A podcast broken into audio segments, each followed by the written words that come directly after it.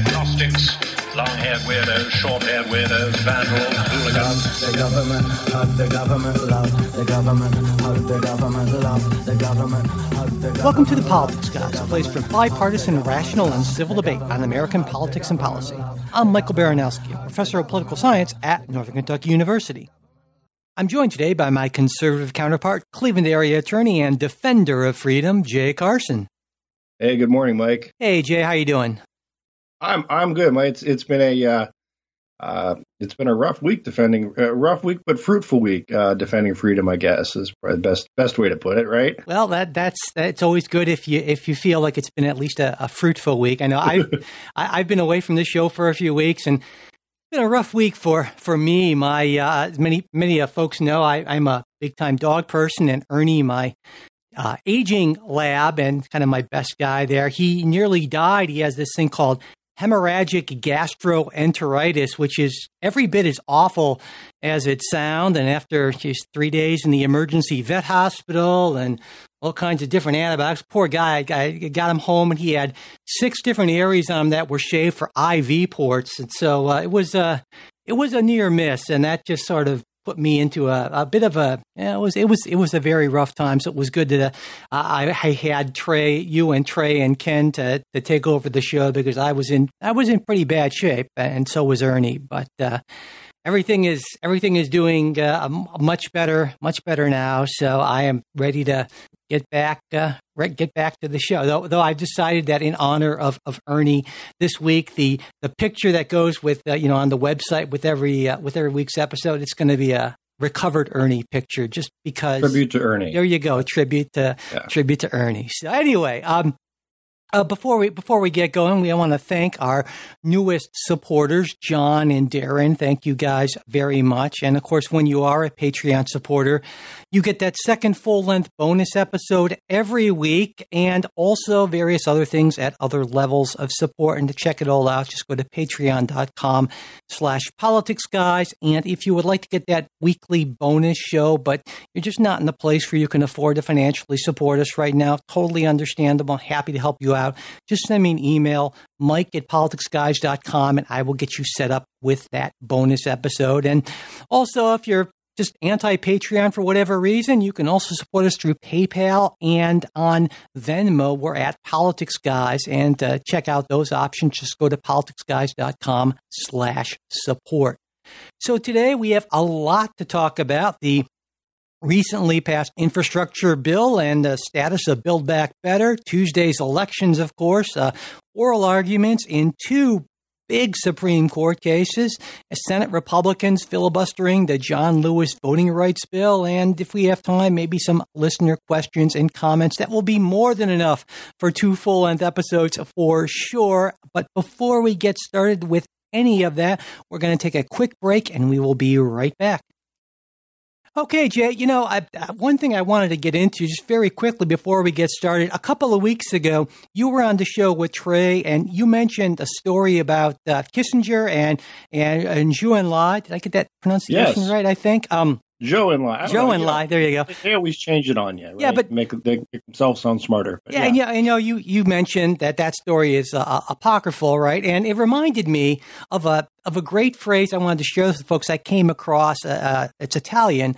Uh, it's called uh, the phrase is ben trovato, and it means characteristic or appropriate, even if not true. And, and I love I, love that phrase, and I, I, like to share it with whoever I can because it's even better, I think, than apocryphal. Because of course, apocryphal stories can be characteristic or not, but that seemed to me to be very ben trovato, and I wanted to pass that pass oh. that along, you know. So I like that. Yeah, I, I, th- I, thought you might actually. So anyway, uh, Ben Trovato aside, we'll, we'll get started with well the very late breaking news.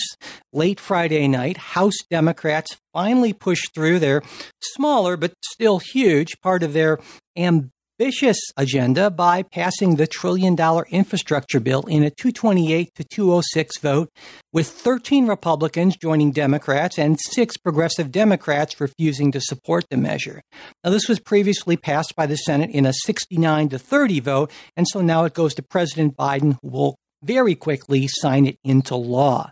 And as we discussed before, it provides $550, $550 billion in new funds over uh, a decade for roads, bridges, the power grid, in, internet infrastructure, as well as around 47 billion in resiliency funding to help deal with the effects of climate change. Now, this vote came after, well, a very long and contentious dispute in the Democratic Party between centrist and the progressive wing with enough progressives finally giving way and supporting the infrastructure bill before a vote on that significantly larger Build Back Better legislation. And earlier in the day, Speaker Pelosi seemed to think that according to her secret speaker's whip count, she had the votes to pass both bills, but centrist Democrats refused to support Build Back Better until they saw official cost estimates from the CBO, and that's going to take a couple of weeks. But then, after receiving assurances from the moderates that they would support Build Back Better if the CBO's estimates were in line with unofficial estimates from the White House, the way was essentially cleared for that infrastructure vote. And so, while the while the prospects, I think, from my view, for Build Back Better uh, in a significantly slimmed down. It's 1.7 trillion dollars. It's weird to call that slimmed down, right, Jay? But it is. I mean, from from the original, I, I think the the prospects look increasingly good in the House. There's still that key question of, of course, what will Manchin and to a somewhat lesser extent Sinema go for? Because and this brings in Tuesday's elections. You know, in the aftermath of the elections, Manchin seemed to draw the conclusion that Democrats need to do less. Uh, he had an interview with Fox, uh, Bret Baier from Fox News, and he said, I hope it's a wake up call for all of us. I'm concerned. I've been talking about our debt, I've been talking about inflation. I've been talking about the fallout we may have and from that spending from those spending bills. And mm-hmm. Uh, even maybe more ominously, uh, when he asked if, uh, when he was asked by Baier if he thought the Democratic Party had essentially left him behind, he said, I'm a West Virginia Democrat, but I don't know. I don't know where maybe I belong at times, but I believe I'm fiscally responsible and socially compassionate. And you know what? I have a lot of that's Dem- like me, Mike. Ah, that's what I was thinking. You know, uh, exactly. But, but before you draw too much from that, a few weeks ago he told reporters that you know this idea that he would leave the Democratic Party were, in his words, bullshit with a capital B. And he said that McConnell has tried to get him to come over to the Republican Party a number of times, but that he couldn't do it. Manchin, that is, couldn't do it because he felt he was too far from Republicans on taxes and uh, health care. So, um, you know, that's kind of where we're at at this point, Jay, with both of these pieces of legislation. So why don't we start with the one that actually passed, and very shortly, likely by the time a lot of listeners are hearing this, will actually be law the uh, the infrastructure bill. What what are your thoughts on this on this week in Democratic infighting and uh, some progress, at least for them? Well, it looks like they finally took my advice, doesn't it?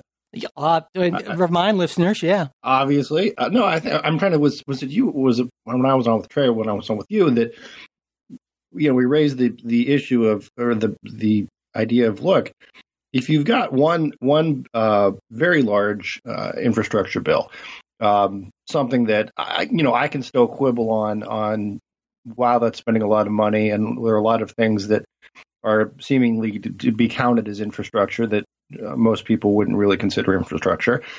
Um, and the sheer number of it, you would think this would be sort of like a uh, this would have been like a dream of the the uh, Clinton administration, um, which is saying something. Uh, but uh, you know they had that in hand, and they've had that in hand since early in the summer.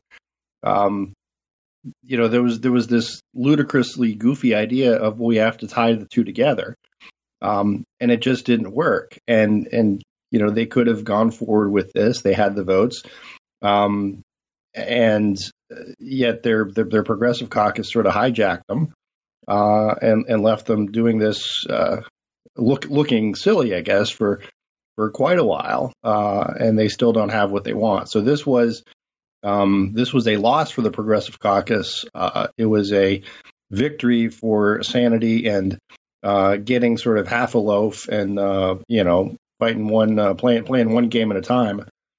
Um, so I, I I I think it's well, you know again on policy grounds uh, I can certainly object to uh, some things in that bill, but there's also some things that I think I like and I, I, think that are needed. Right? We need to have infrastructure. We need to do improvements on on that uh, those types of things, and there are going to be other things like you know broad, more broadband internet uh, access that is maybe not necessarily uh, your traditional roads and bridges infrastructure, but I would say is 21st century infrastructure and, and is is necessary. So uh, yeah, I mean, I, I, don't I don't hate the bill. I don't love it, um, uh, but I, I, I do love that uh, this is sort of going going the, the route of, of of sanity, if you will, rather than um, tying you know saying here here is a one let's call it moderate infrastructure bill, but you know we only we only vote on it unless you uh, pass the the immoderate um, Build Back Better bill.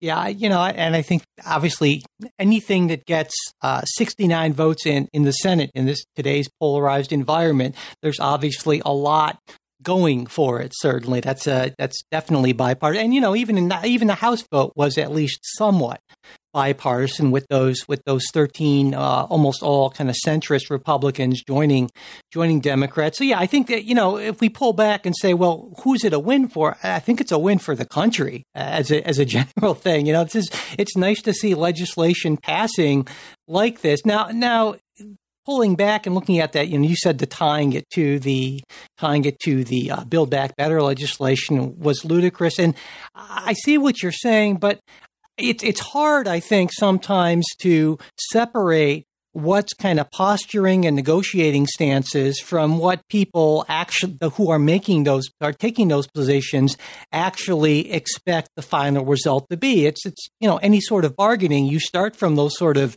more extreme positions and kind of work your way back to something. And so I think there's a lot of that. And the media eh, has focused an awful lot of attention on these bills, as, as it should have, right? Because they are enormous pieces of legislation. But a lot of the sausage making stuff, I, I, you know, I've, I've said from the beginning that this is, this is a pretty standard type stuff. And in the end, I think it's not going to matter a whole heck of a lot. And that's still how I feel about this. Ooh, see, I, I differ with you on the, the standard I mean, from a procedural standpoint, the idea of tying uh, one, uh, again, bill with bipartisan uh, support, and, and, we'll call it a, a moderate bill, um, uh, having that in, in quotes. But, um, you know, this this kind of happened, and this is, you know, I think a lot of Republicans were resentful, rightfully so. Um, when after this passed the Senate, uh, Biden said, "Okay, uh, great, congratulations. You know what? I'm not going to sign this unless you pass the other thing too.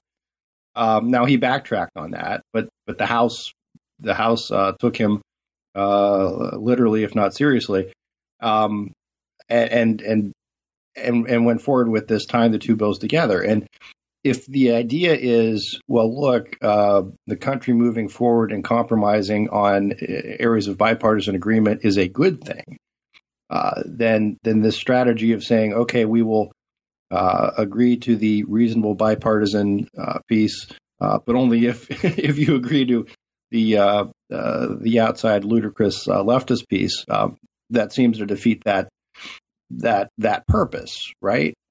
No, I, I, don't agree. I don't agree at all because I never. I, again, I, I, guess I'm rejecting your premise.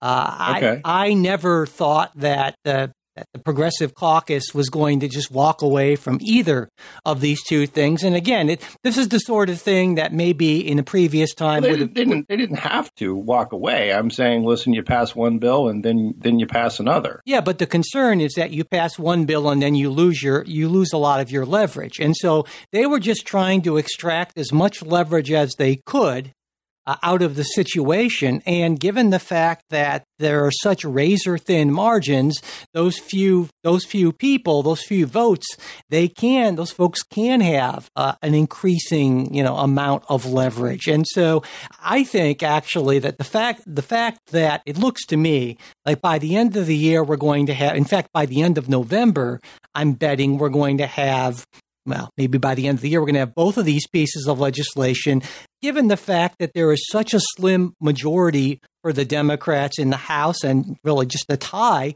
in the Senate. I think that is really impressive. And the Democrats should get, will be able to look back and say, wow, we did an awful lot with, with, uh, you know, not a lot of room for error. Well, we'll we'll see. Um, although, again, the progressive demand uh, from the beginning was uh, no infrastructure bill uh, unless and until Build Back Better is passed, and they've they've lost that. If this was about leverage, they've they've lost that fight. Um, uh, to me, again, that was always a fight they were going to lose. But well, no, see, I, will I'll I'll argue with you on that because I think that that the most that they could get in the end, they realized the most they could get was a commitment from those centrists who were holding it up. And the commitment was, well, as long as the CBO estimates are in line with the White House estimates, we will vote for this. And that was, that was the most they could get. They extracted the most they could get. And sure, it's a, it's a loss in the sense that if, if they had their way, it would be three, four, five, six, seven trillion dollars.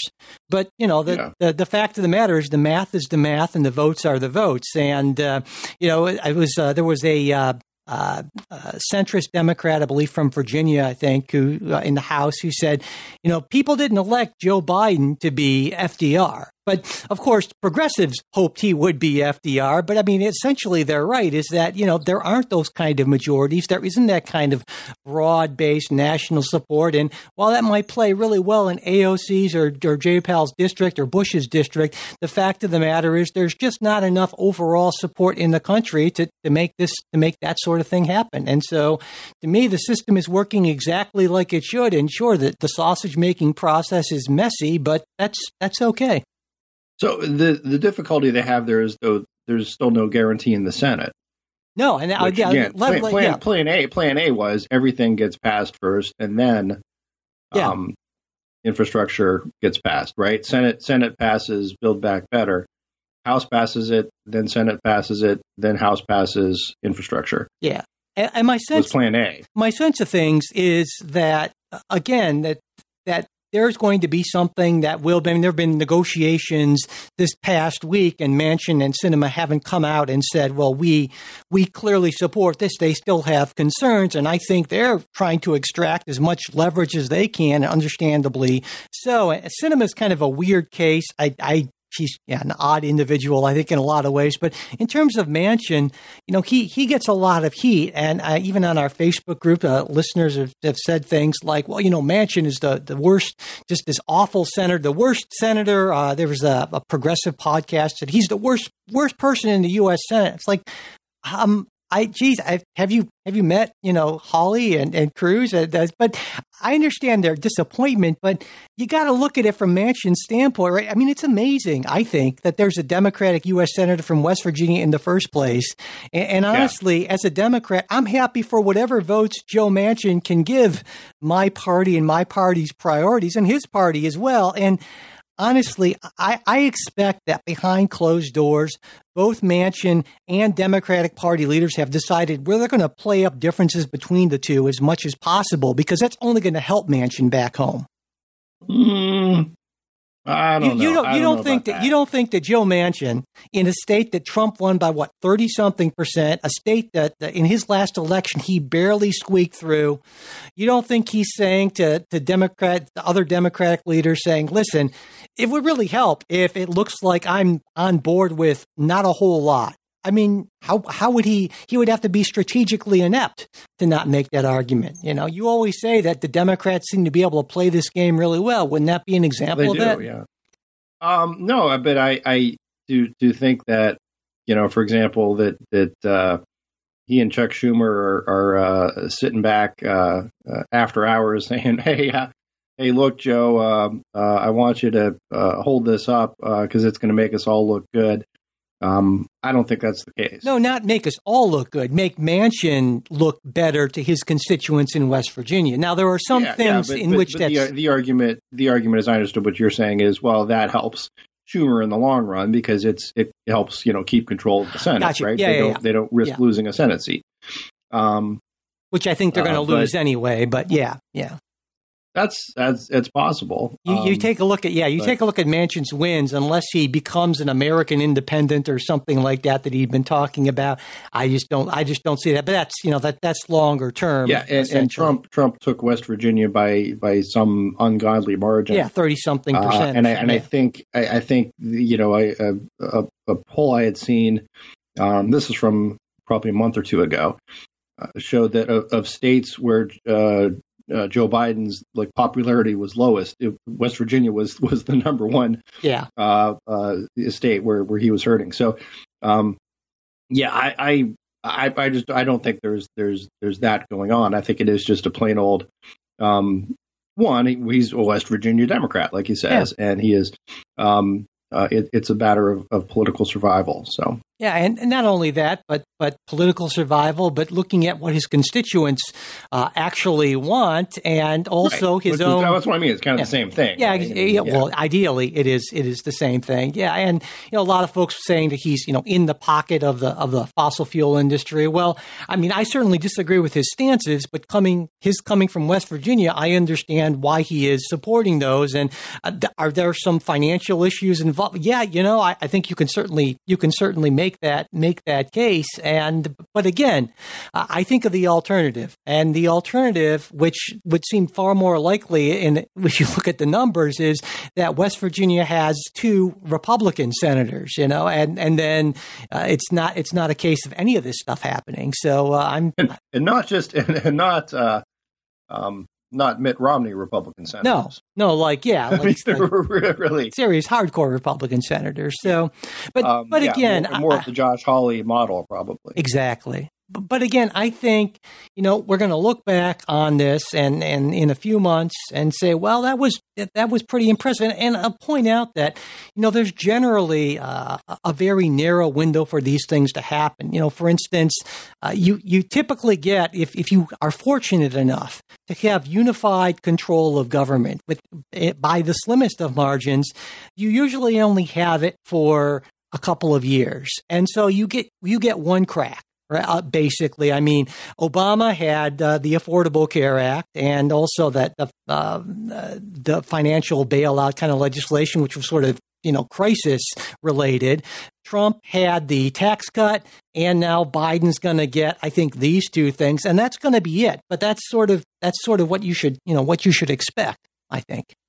Yeah, yeah. So, so there you I- go. And, that, and that's going to be, I think that this will pretty much be it in terms of major accomplishments for the Biden administration. And uh, maybe that will be enough, maybe not. I don't know. But, uh, I- you know, this obviously all ties in to a certain extent, I think, to the elections on Tuesday. And so why don't we turn to that? But before we do, we'll just take a quick break and be right back.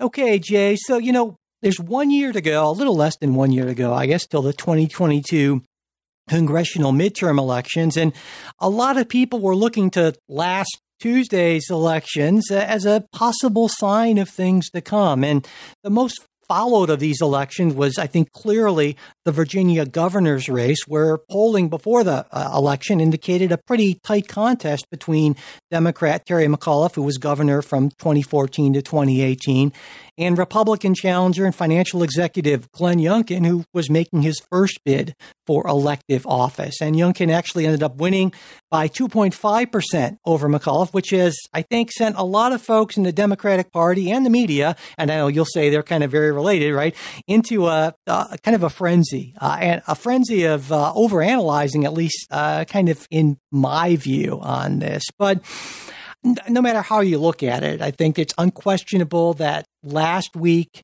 uh, not just Virginia, but in a lot of ways, was a good week electorally for Republicans. But before I get into my thoughts on it, uh, what did you take away from Tuesday's elections? So I I will begin with my caveat, and, and this is something I say over all sort of midterm or non um, non presidential elections is. Uh, well, I shouldn't say midterm. Uh, I would say let's call it special elections, Yeah. off year elections. Off year, there you Uh, it, yeah, is is that you know there is a temptation to read more into it than is there. Oh yeah, Um, so I, I think that's that's always out there because off year elections tend to be um, more individualized, right? Uh, there there are uh, uh, you know it it turns on campaigns and and uh, um, the the politics of the state and the candidates and uh, just as I cautioned the same thing about California, right? That that people shouldn't read too much into the California recall. Uh, it, as it turned out, it was sort of California being California. Um, so, so do do I infer that there is some larger trend, bigger wave here? Um, I'm not going to make that prediction, but I, I, think I do want to say something that it's, it's significant in that it's certainly not nothing. Yeah, mm-hmm. and and to me, the bigger piece of this, which is going to become clear down the road. Um, well, let me let me let me back up. Uh, two, I want to I would say uh, Youngkin ran an excellent campaign. Mm-hmm. Yeah. Um, he did he did a whole lot right um, in terms of messaging, in terms of of uh, reaching out, uh, in terms of the issues uh, that I don't know whether so he chose the issues or the issues chose him. Um, but in walking that that line of of keeping you know keeping the uh, Trump fans with him, but not embracing Donald Trump, uh, not being caught up in in what McAuliffe was was pitching that this is a a Trump clone and stuff, which which sort of was pretty implausible on its face. Um, but yeah, it's kind of worked in the past. Um, so there there's there's that too, right? I think I think we we take into account that listen, not every candidate is going to uh, do as well as Youngkin did in actually running the campaign in in message discipline uh, and so forth. Um, but but three, and this is the, the piece I think that's going to matter down the road, is this this was sort of a change. I, I think that again, I when I was talking to Trey, I, I, I talked about there was just this feeling that that conservatives have, right, that have had lately. That uh, listen, they're they're they're they're worried, they're scared. I mean, and that's and scared isn't. Um, I don't think that's that's too big of a a word to use um, when you had things like the Merrick Garland, uh, uh, you know, school board memo and so forth, um, that there is just this this increasing reach uh, into into all aspects of your your private life, um, and also throw out the the you know IRS rule that's still pending out there as far as uh, looking at your individual bank accounts. Um, but but that's there, and and the response um, the Democrat playbook had always been um, well, you're racist, and and they they very much tried to play that card in Virginia, um, uh, up even to the uh, what I would say absolutely abominable um, uh, conduct of the the so-called Lincoln Project, who have dispersed, dispersed oh, God, the name yeah. of, of of a great of really a you know probably our greatest president, um, and and After that Trump. sort of well no no I, um, No. you know I know if, if people aren't aren't familiar with, with what I'm referring to, this was, um, you know, the Lincoln Project, which arguably um, builds it built itself originally as sort of well, we're, you know, the real Republicans opposing uh, Trumpism and so forth. Um, uh, but now they're just uh, sort of a wing of the Democrat Democratic Party. It's just this Uh, embarrassing mess of, of sad, self promoting, awful people. Well, it seems yeah, to me, people who- basically. yeah, people, yeah, people who are in for the money, who stopped getting paid by Republicans Yeah. um, after they lost, uh, you know, enough races, and now they're they're willing to work for the Democrats, but Yeah. staged sort of a a false flag operation of, of guys with tiki torches, Mhm. uh, Yeah. which was reminiscent of the Charlottesville rally, um, and the, the the the McAuliffe campaign, you know, jumped all over it, and um, but So maybe they're actually Anyway, working for the Republicans, Jay. It was a double false flag. Well, you know, I, I guess. Um, it's three dimensional although I don't- chess. Again, I don't think the Lincoln Project was really working for Republicans. no. I think they work cash. yeah, there you go. Yeah. Um, but this, all of a sudden, you you got this sense um, when uh, Youngkin won, and I didn't think he was going to. Um, that wait a minute, um, uh, you know, think things, and there was this this sense of momentum shift, right, nationally, and I'm just this is just sort of how my uh, emotionally I'm kind of processing it. Um, that all of a sudden the the big the big scary um, uh, but the, the, the spell had been lifted, uh, if, if you will. And I'll, I'll let you go for a while because I've been going for much too long. Well, um, and I'll jump back in. But well, well, well, let me say I wasn't surprised at all that Youngkin won. I expected him to win. When the polling was even, I just I just assume still at this point when when I see any sort of poll uh, that I'm going to add a couple two three percent at least to the Republican numbers because I still don't think polling organizations have figured out how to most of them at least figured out how to adjust for Republican uh, you know non-response or conservative non-response. And so not only I that, think that's right, and I, I do the same. No, so there you right, go. Yes. So not only that, though, but if you take a look at the fundamentals, the media hates fundamentals analysis because it's nothing new. But what we know from decades of history in West Virginia and just larger history, or Virginia and just larger history is that in off year, in midterm elections, when when the the party in power, especially when it's a, there's an unpopular president and Biden's you know approval is 42.9 and sinking and has been for a while since late August, that they're going to do poorly. And so anyone who would just look at electoral history and those fundamentals would have to say, well, yeah, Demo- Democrats should prepare to not do very well. And, you know, when I saw these ridiculous, this ridiculous hyperbole, I think, from the media, you know, disaster, devastating, debacle, I, they like the alliteration, I guess, with Democrats, you know, but I, again, how is this surprising? Especially, I think, when you have uh, a candidate like like McAuliffe, who at least at one point just so clearly put his foot in it and and made like an yeah. ideal soundbite. You know, don't. Uh, here's one lesson I pull away: don't tell parents that they shouldn't interfere with their kids' inter- education. That's not a that's not a smart right, right. idea, right? And and that was maybe a verbal slip up. You know, it was, I'm sure, but. Well, well that, I don't know. Let's. I mean, do, but, but let me just say, let, let me you, just. But do you think it was a, verb, a verbal slip up, or it was it was of the sort of the a gaffe is when a politician accidentally tells the truth, you know, or reveals their real feelings. You know, I, I think it's hard to say, but uh, let me just before we get to that, I just want to yeah. emphasize the larger point that what I think the media does a poor job of, and people do as well, is they tend to look at idiosyncratic factors to understand why people won or lost. They ran a good campaign or they ran a bad campaign. But, you know, as a political scientist, I say, well, sure, that can matter at the margins. But what accounts for most of what we see are these larger factors, the state of the economy, these, you know, these big things that individual candidates can't really control. I'm not saying that campaigns don't matter, but I'm saying they, number one, there's a lot of research and a lot of history that shows that they matter a lot less than people think. But those differences in terms of how much they matter are overemphasized by the media because they want something to cover. And so that I think is a really important background for people to kind of keep in mind when we think about this and also when we think about what I see what I see to be the inevitable losses for Democrats in the midterms.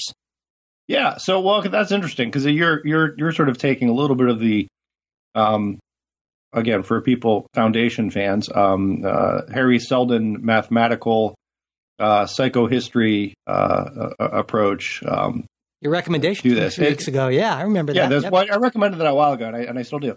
Um, but um, I, I think almost uh, the, to me, I'm, I'm seeing it almost the the opposite way. Um, and and it comes down to there's sort of some big theories in in um, in history and in politics that this is bigger than for us to get into one day. But one, but one is sort of the great man theory, right? That that there are these uh, incredible individuals who uh, make events and change events and change the course of history. And the other is more, as as you would point out, there are larger historical forces, and there are people who sort of rise and fall uh, uh, according to them, um, but are necessarily outside of their control. And and I, I, think the truth probably lies somewhere in between. Yes. Um, you know, and that's that's probably not fair to a big philosophical debate to just say, yeah, it's probably in, in between, but um, that's for another day. Um, but, let me say on the- Jay on that. Let me say on that, that, that you're not necessarily saying that it's right in between. I think you know, I think people can differ yeah. in saying which is more uh, predictive, and I would certainly I would certainly say that. Well, I think it's largely these bigger factors, but certainly individuals can come on the stage and make a, a real difference, and I think Donald Trump is a prime example of that. Yeah. Um, although, I mean, again, if you're if you're really smart, if you're really smart in the bigger waves, um, Hari Seldon type uh, uh, logic, it's sort of you would say, well, the math would predict a Donald Trump at some point, I yeah, uh, whether it's whether it's Donald Trump himself or just someone else like him. yeah. Um, but that setting that aside, um, uh, the uh, so now I lost myself. I'm I'm Well, well, but while, while you're while you're coming, let, let me just let me just say on the uh, uh, education, and that that's obviously ties into the critical race theory thing, right? Because that's that's what the education issue was sort of branded as, and I think Republicans did a really good job of that. And you know, I want to point out on that. It seems to me what Democrats can take away from that is one lesson is don't don't try to be nuanced on this critical race theory issue. It seems to me that it doesn't matter if people don't actually know what critical race theory means because most people, you know, don't. Uh, it doesn't matter that it's not actually being taught in public schools, and it doesn't matter if you think it should be taught in public schools. I think if you're a Democrat running for office and this comes up, you say something like like uh, people have a lot of different ideas about what critical race theory is, but I think that kids should be given the facts about history of, of race in the United States without any bias or without any attempt to indoctrinate them into a specific view. And I, that's that's where I would begin and end my discussion of critical race theory. And I think amen. you know? amen. And and you would have. I think that would have. Uh, that would have been a much much better response than. Um, we're in charge of, of, you know, you have no say over what your kids learn. Because yeah and you know i think i think the more nuanced and dangerous approach to say is well i think it's healthy to teach critical race theory as a perspective. Say no maybe it is. In fact you know i, I agree that it that it is at least it shouldn't be indoctrinated but it's reasonable to teach it as a perspective. But why why go into those waters where you're just there you know there are landmines there there are landmines there are there are there are mines everywhere in those waters yeah that would be weird All over the place. yeah, ex- mm-hmm. exactly. So that that to me is just there should be a clear, and I think the Democrats, most Democrats, are going to learn that lesson from this, and because education, understandably, for people who have kids, and a lot of people have kids, that's you know you, you're you're messing with my kid's education. You're telling me I can't mess with it. That's that's a great issue for Republicans, and I think Democrats maybe have learned that sort of playing the race card, as you put it, and I agree on this issue. Again, regardless of whether or not you think that's the right thing electorally, that is not going to be a great strategy. Yeah. So, and this is, um, again, I could, you know, this is one of these things, Mike. I was, I was doing a lot of driving the last couple days. Um, and I, in, my head, I have all these sort of discussions with you of, oh, this is what I'm going to say, Uh-huh, and then me I, too, I yeah. blank on it, and then or things take a different direction. But um, no, I, I think you're you're exactly right, and I've said this a lot of times that the the strategy of um, calling the voters a bunch of racist morons just doesn't seem to work. Uh, you know, it, it's you know the you're all a bunch of racist morons. Why won't these racist morons vote for us? You Yeah. know, um, and and I do think that's a lot of what what happened, and and there was a a smugness, right, uh, that that comes from that, and on the critical race theory, um, you know, sort of arose by any, any other name. Um, I think there is this this weird hang up of of well, is this critical race theory or, or isn't it? Um, who cares? I, I think the the response is parents know they see these these lessons that their kids are being taught and about um, you know uh, the white kids should identify themselves as oppressors and, and so forth and and these these verses and, and and you you've seen them out there too and you see the textbook saying well this is uh, you know everything needs to be viewed through the lens of of race uh, and the sort of the sixteen nineteen curriculum and so forth and and whether that's technically critical race theory or not it's it's something that that parents find objectionable and I find objectionable uh, for a whole lot of reasons. And then to get the response of oh you moron you don't even know what critical race theory is. Uh, and you know and your your your your critical race theory is almost if I were to sum it up almost right? Uh, it's sort of the the theory that uh, look even if you think you're not a racist uh, you really are you're just too stupid to know it.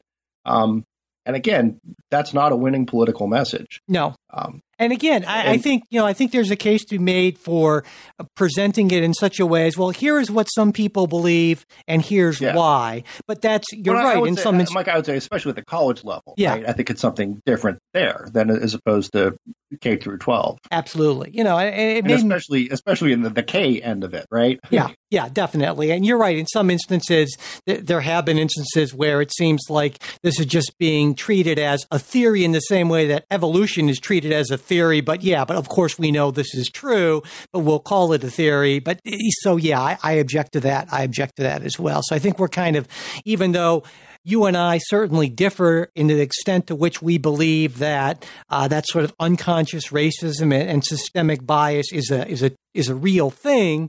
Uh, I think we both agree that politically, kind of focusing on that as a, as an issue is is bad for Democrats and good for Republicans. You know, right. which which would which that brings me to the other point I wanted to make um, on that Virginia election. Uh, and and this is this is the one that again down the road will be more important than Glenn Youngkin, and that is Winsome Sears, um, mm-hmm. who was elected uh, lieutenant governor. Um, uh, oddly enough, and Virginia's got a lot of weird, uh, weird ways of doing things, um, which we should mention in a minute. But uh, Winsome Sears, who was a Jamaican immigrant, uh, a woman of color, a um, uh, former, or I guess you're never a former Marine, right, Mike? That's right. Um, That's right a, a, a Marine uh, ran um, uh, uh, outreach for the homeless. So that, I mean, she's done a, a lot. It really had an outstanding, shocking. I mean, you know, you you you look at this person and you say, "Wow, this is this is a truly impressive person." Um, one uh, in Virginia, and one against the the, the winds of, of Democrats who were telling anyone who would vote for Glenn Youngkin and I'm guessing that the the overlap between Glenn Youngkin voters and Winsome Sears voters was probably close to 100 percent. Um, that they are, uh, you know, racist, yeah. and and that's you know, or they're white, not even worse than racist, right? They're they're white supremacists. Yeah, and and, and if you look at the vote turned out, uh, you elected a a black uh, immigrant um, woman as, as, the lieutenant governor. These white supremacists, that's who they voted for. Uh, and they also a, um, Hispanic um, or Latino um, uh, attorney general. Uh, that again, these that's that's that was the white supremacist candidate of choice. Whereas in this bizarre world, the the anti-racists, as they call themselves, were supporting a former attorney general who dressed up either in blackface or as a Klansman, not sure which, can't really remember. Um, and, and I mean, it, it's just this this bizarre sort of backwards world, and that's when I say sort of that the spell was lifted a little bit, right? And and there was this crack of light that people said, no, this is this being called a racist all the time, this resort to uh, everything I don't like is is racism or white supremacy. Uh, every Republican candidate is a January sixth rioter. Um, that's that's sort of the the light of hope that I took that that you know what I mean? We're not we're we're not at the end of, of the fight yet, but it's kind of the, that part in the third act where um, it, it, things look really dark, uh, uh, and and you're like, oh man, how are we going to get out of this one? Um, and and then it's you know Gandalf and the Riders of Rohan kind of charging down the hill with the sun rising behind them, right? Or or it's in, in Aliens, where uh, the second one, uh, where you think the um, uh, the android guy took off with the ship and abandoned them, and then you know you see the ship rising up behind him. Um, I, I, was coming up with all these like cinematic, um, uh, yeah, nice. metaphors for for for this, but there is that that um, you know when when again, Thanos has shown up and is crushing everybody and, and all of it. It's like, and the guy that, that you thought was dead from, from two scenes before shows up again, right? And Doctor Strange opens the portals and all the people who got zapped start pouring out. And, um, it, it was, it was to me that sort of moment, uh, that, that you, you sort of forget it's coming. And I think, um, with the, the, the Virginia election and including the Winsome Sears part of it, um, that's sort of taken away that sting of the oh you're all white supremacists. See, you know, I, I see what you're saying, and I agree to a, to a large extent. I'm more frustrated than relieved in the sense that when everything is called racist then it's easy to just sort of dismiss racism in general. And so I actually think that that is that does harm to the larger yeah. cause of identifying and fighting real racism, which I believe is a serious and ongoing problem in American society. And so that that's the frustration. I mean, it, it you know, ties into my general frustration with extremists of, of all sides. But so I, I don't I don't disagree with you. My feelings are a little bit different. And I, I'll also say that moving away from the race issue, you know, I think another lesson is don't overreach just in general. I mean, even the New York Times editorial board thinks that this is a real concern. A Thursday, they had an editorial and they wrote the concerns of more centrist Americans about a rush to spend taxpayer money, a rush to grow the government should not be dismissed. That's the New York Times editorial board, Jay. That's crazy. You know? so, yeah, and I think I get before it. The, before their, their position had always been that it should be dismissed. you know? Well, I mean, I, I but, but it I, should be dismissed because you're racist. But.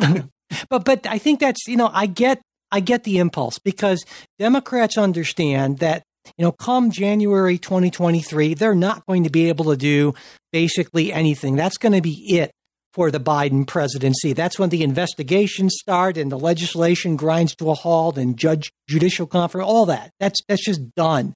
Right? So they need to get as much as they can while they can. And so it's easy in that environment to try to do too much. I mean, there's sort of this balance between political capital is there to be spent. Because if you just keep on, you know, holding on to it, well, you don't get anything done.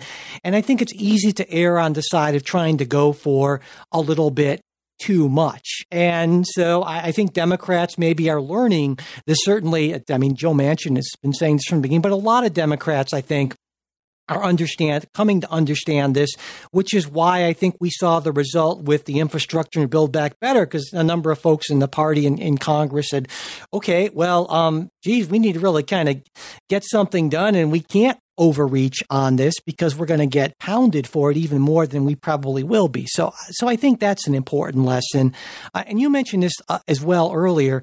Uh, don't my one lesson I draw is don't run against Trump if Trump's not on the ballot. I think that's a yeah.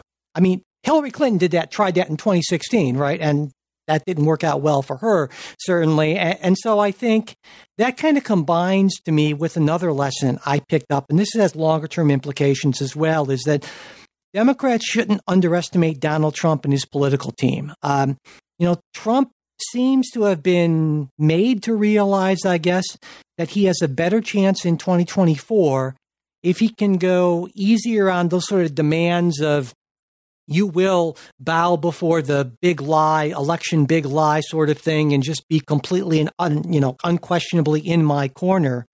And this was to me, this is really smart on Donald Trump and the Trump political team's I'm impressed that they got him to be able to kind of pull back because he certainly did. He he was okay with you know not with with not being invited to come and support you know uh, Youngkin and that sort of thing. And it's not hard for me to envision a scenario in which enough Republicans and Republican leaners basically become convinced that January 6th was not that big of a deal. And, you know, even if some of Donald Trump's supporters were eh, overly zealous, that doesn't really reflect on Trump himself so much. And considering the alternative, whether it's going to be Biden or Harris, it's better to vote for Trump, who, you know, after all, the constitutional order is still standing. And uh, I mean, I even got a sense of that with you, Jay, honestly. I remember a couple of months ago, I asked you, would you vote for Donald Trump again? And you said no. But then when you were on with Trey, it's like, well, probably not. And I think there's going to be more of that as time goes by. And so it's easier and easier, especially with these signs that Trump is sort of, I think, being more strategic. It's it's becoming much easier, to my great dismay, for me to see, you know, in January uh, of twenty uh, twenty five, Donald Trump taking the oath again. See, well, to me, I take sort of the opposite lesson. Uh, okay. From Virginia, uh, in that uh, the Youngkin victory tells other candidates you don't need Donald Trump out there stumping for you um, in order to win. Now you don't you don't want him against you. Certainly not. Um, no, you have to but, kind of manage but, him in that well, way. I mean, yeah. look, ideally, you don't want anybody against you, right? Yeah. Um, uh, except maybe the Lincoln Project. Um, but you know, so, but um, uh, yeah, I, I so I think there's there's that lesson there that that I think other candidates would look at and say, well, you know what, I don't I don't have to you know be campaigning with Donald Trump and and uh, kissing the ring and uh, all of that. Uh, I can I can run as uh, what what you would say in in any other year is sort of traditional Republican uh, type type thing. Now there are a couple other pieces that again you and I would disagree on the you know you're the sweep of history and I'm I'm maybe looking more at uh, what actually happens, um, the facts on the ground type type thing. Uh, Youngkin's position as a a first time politician uh, also allowed him maybe some more space yeah. from Donald Trump, as opposed to someone who is a party member. Uh, had had necessarily been on board with endorsing him as he was the president and so forth. So, so yeah, that's what I mean. A, a candidate like Youngkin maybe has a little more breathing room than someone who say has been in office for years and was in office throughout the Trump presidency. Yeah, I, I think I think you're right about that. So if we think about again how this what this portends, if, if anything, I think some for, for the midterms. You know, I, when I look at, again, those big, uh, larger factors, right? And I think there are a number of things right now that are a big drag on Democrats. COVID, obviously, the supply chain issues, the shortages, right? Inflation, uh, and, and still the fact that these bills, well, infrastructure was just passed, but Build Back Better has not yet been passed. But I think if we kind of push forward into the summer of 2022. And that's really when the election, the midterm election season is going to start in earnest. I mean, I my prediction is that inflation will be down, though there will still be a ways to go. It's not going to be at that two percent. I think that supply chain issues will probably be a little bit better. COVID should be less of an issue. Uh, infrastructure, we know that passed. Build Back Better, I think, will have passed. And those benefits, though, I think Democrats who think that, well, once those are passed, people are going to be like, wow, right. this is great. I mean, these are over a Nothing's decade. really shovel ready. No, and it's going to take years for these things to really be felt. And so again, even though a lot of these headwinds are going to be lessened for Democrats, I think I'm still not optimistic because if you take again, if you take a look at those historical factors, it's almost guaranteed that the, that the party in power they're going to lose some seats in the midterms, and not only that, but it's it's not just the House where I think Republicans are looking to pick up a dozen or more seats. Uh, would be my guess at this point. But you look at the Senate. Now, most of those Senate elections, relatively safe seats, even though Republicans are defending more seats than Democrats, there are only really four races, it seems to me, that are going to be kind of toss up competitive. And, and, in three of those, Arizona, Nevada, and Georgia, they're currently held by Democrats. Pennsylvania's the fourth one. Um, so it, I, I totally I mean, I expect in January 2023, the House has a solid Republican majority. There's a 52, 51, 52 Republicans in the Senate. And then I think it would be weird. It would be implausible not to think that there would be all sorts of investigations of the Biden administration and, you know, again, legislative progress uh, just grinds to a complete halt. And that I think is going to set the stage for uh, you know a potential Trump comeback in 2024. Because at least to me, given how the Republican primary process is structured, Donald Trump has to be the favorite, assuming his health and energy and so forth hold out. And, and so, I mean, if I if I had to bet, I, I would say that there's a there's a totally reasonable chance that Donald Trump will be the next president of the United States. Um, I don't. I'm not. I'm not willing to go that far at this point. Um, I sort of certainly agree with you on the midterms. Yeah. Right. Uh, in terms of one, the the big historical sweep, and you lose seats uh, in the off year. And this is what I wanted to go back to, just because this is a fun little fact that I just learned last week uh, with the Virginia governor's election. Virginia governors, Mike, don't uh, cannot run for two consecutive terms. Mm-hmm. Uh, did you know that? Maybe you did know that. I did not know that. So on the one on the one hand, every every Virginia gubernatorial race is is in, to some extent an open seat. Um, you can have someone who was governor before, like Terry McAuliffe, but you don't have an actual incumbent running. And and the second weird thing is the timing is that Virginia's governor is always elected the year after the presidential election. uh, which again is is just a little a little weird. A lot of governors are, are elected in, in off years, but but the first years just seems seems sort of weird. So I, I just thought that was like a, a, funny curiosity thing that I did not know about Virginia is also that their lieutenant, lieutenant governor separately elected. Um, but going back to the yeah the bigger sweep of history stuff, yeah, I think the, the party in power usually loses loses seats. Um, and as you you are correct in all the uh, the headwinds, I think inflation will still be high um, going in the next summer. Uh, I don't see the supply chain stuff getting getting sorted out uh, in any meaningful way uh, by then for a whole lot of reasons. But uh, yeah, I, I, think it's it's you're you're you're right on there. Now, I don't necessarily make that that final step of saying therefore Donald Trump will be the next president, but. But maybe we, that's, therefore, that's, that's, a prediction for another day. Yeah, m- maybe you'll go so far as to say, therefore, especially considering how party primaries work, therefore it it certainly eases the path toward a Donald Trump renomination.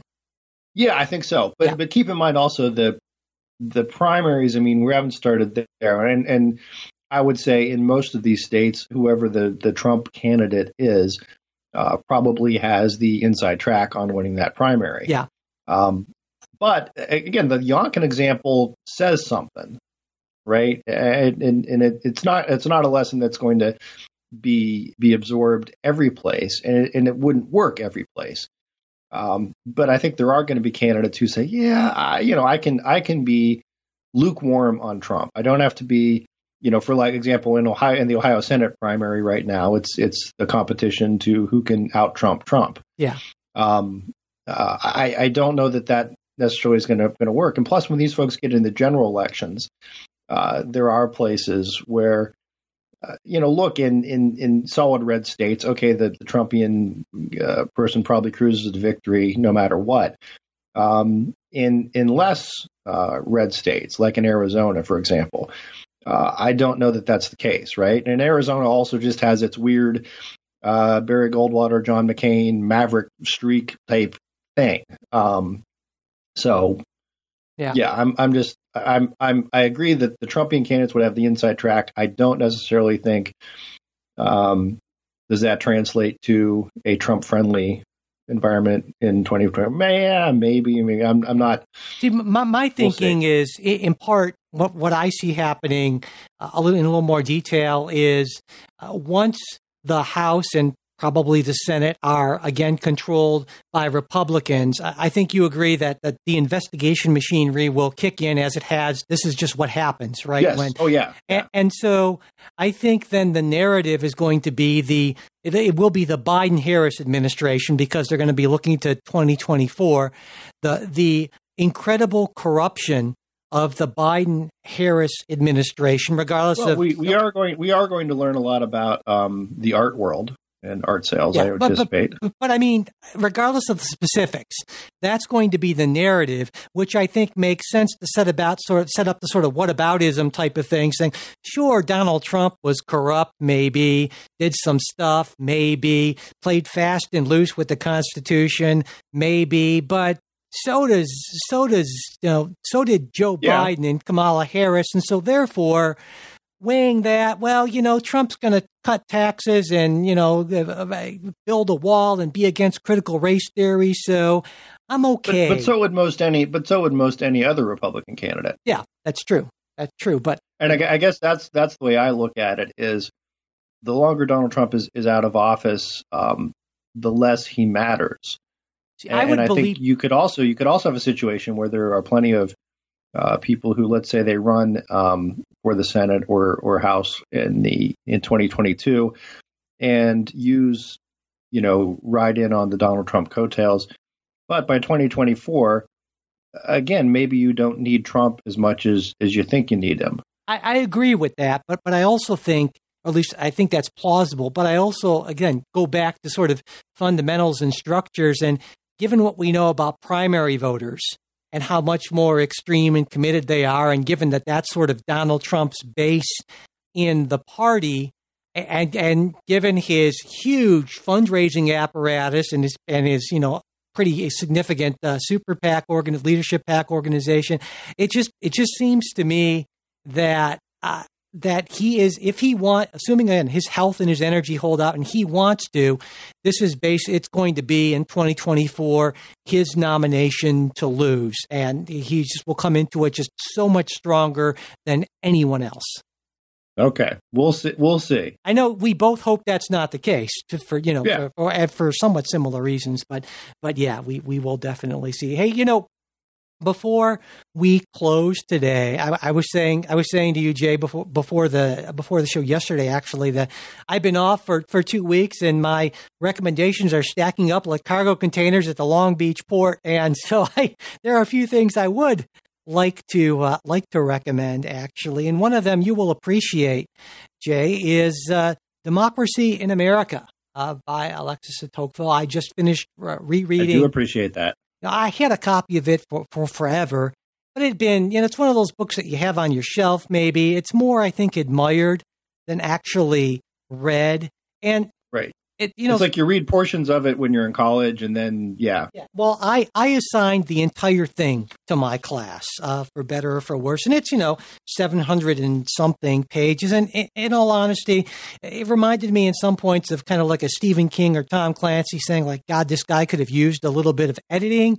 That's not really how it worked back then. It would have been a much tighter 500 pages but yeah, it might have lost some of its charm, but but generally speaking, uh, it, there's a reason why it is a classic, and there is a lot one can take away from it. And the nice thing about it is the way it's structured in terms of the parts in the chapters. Chapters only tend to be a few pages. There are you don't necessarily have to read it through from cover to cover. I would suggest starting at the beginning. Right. Mike, you should you should tell the story for people who aren't familiar necessarily. The the story? Help me out here. Well, with with what it what it's about, what well, it, it's yeah, it's this, this this French nobleman is given a commission to go to the United States in 1835 to study the the prison system basically and he stays there for Tocqueville stays there for about 10 months or so. He decides he is going to be much more broad in his views and it's essentially a study it's not really written gonzo journalism yeah well yeah, it's not written for Americans. It was written really for Europeans saying hey here's this new this newish thing this democracy in America and uh, he basically compares it to uh, the the the benefits and the drawbacks of aristocratic systems. And he ends up sort of having kind of a two cheers for democracy type of American democracy sort of thing. There's a lot he admires about America, and he, he thinks that democracy overall is better than the European aristocratic system, but he also believes that there are some important things that are lost. And I think that uh, we're, we're all, I think there's a lot of democratic boosterism, and for good reasons. But I think Tocqueville makes some really important points about uh, about kind of well conservative uh, aristocratic arguments for things that actually are lost in sort of a pell mell push toward complete equality and democracy. And not to say that we shouldn't move in those directions, and certainly that it wasn't a good thing to move in those directions. And, and, and given where we were in 1835 and 1840 when he wrote parts one and two, but that you know, we should look at these things, well, critically you know uh, and so critical democratic theory if you will. I think it's kind of an example of that. And it's really it gave me some things to think about. It reminded me of what drew me to conservatism as a political philosophy in the first place. And i recommend that everyone at least you know pick it. It's, it's public domain. You can find all sorts of free versions of it. And at least you know page through it because there's a lot of wisdom in that book. A lot of things that should, you know, uh, I think are worth uh, thinking about. So yeah, that's my recommendation for this week. So that's a good one. Um, my recommendation, uh, and I, I, may have recommended uh, this writer in in various uh, aspects before, but I, I think the uh, Kevin Williamson is the greatest writer operating in the English language today. Um, he writes a lot for National Review, but he he has a book uh, that was sort of a a um, um, compilation of a lot of his columns, um, which is uh, Big White Ghetto, uh, which I recommend. Uh, but more more fun um, because he has it, it is pretty much short form type type journalism. Uh, is he has a newsletter called the Tuesday that you can sign up for, and you get every Tuesday uh, in your inbox a, a, column from Kevin Williamson. Uh, and he is always fun and entertaining. Uh, and he also does a lot on language and linguistics, which is something that I I'm just sort of a, a geek for. Um, but if if you're and, and, Williamson also, it's kind of interesting. He he does he no longer identifies himself as a Republican, uh, in part because of Trump, in part because of of other things. Um, but uh, he is he is very much a a a fresh voice on the right, uh, and just just a lot of fun to read. So. Hey, well, you know, and I am familiar with Big White Ghetto, and you know why. JJ generously yeah. uh, gave me a copy of Big White Ghetto, and and Williamson, I agree, is a, is a is a interesting writer, well worth reading, even if you don't agree with him. I wasn't aware of the Tuesday newsletter. I'm going to sign up for that. Uh, so, would you say that you you enjoy Williamson now more than Jonah Goldberg? I, I was so okay in in in some ways like Jonah Goldberg is is more like I feel like sort of almost a peer. Like I feel like I could hang out with Jonah Goldberg. He reminds um, me of you. and Jonah, so Jonah ways. if you're listening, I'm I'm I'm up I'm forever, whatever. Um, I've met Jonah Goldberg at one at one point. He autographed a book for me, but um, uh, no, I mean I, I feel, but uh, Kevin Williamson is just sort of like on the next level, right? Um, of, of and, and again, that's that's no offense to, to Jonah Goldberg. Um, who I but but as a writer, right? Who I and very much I, I do admire Jonah Goldberg as as a writer. Um, but uh, Kevin Williamson is just sort of uh, I, I, think uh, and again next next level. Um, uh, and and has that same sort of. I mean, Mike, this is what I aspire to. It's almost this this grasp of the big historical stuff and the the references to, uh, you know, you know, you can refer to Shakespeare, Plutarch, um, uh, uh, Tocqueville and and all the, the, big names, but then also this this wonderful sort of like earthiness and yeah. and uh, pop culture understanding and and getting how it all really kind of fits together. I see what you're saying. Goldberg is much more on the kind of on that pop culture kind of earthiness yeah, level. I yeah. can bring some of that in, whereas Williamson is maybe a mix that you kind of you find more aspirational. Okay.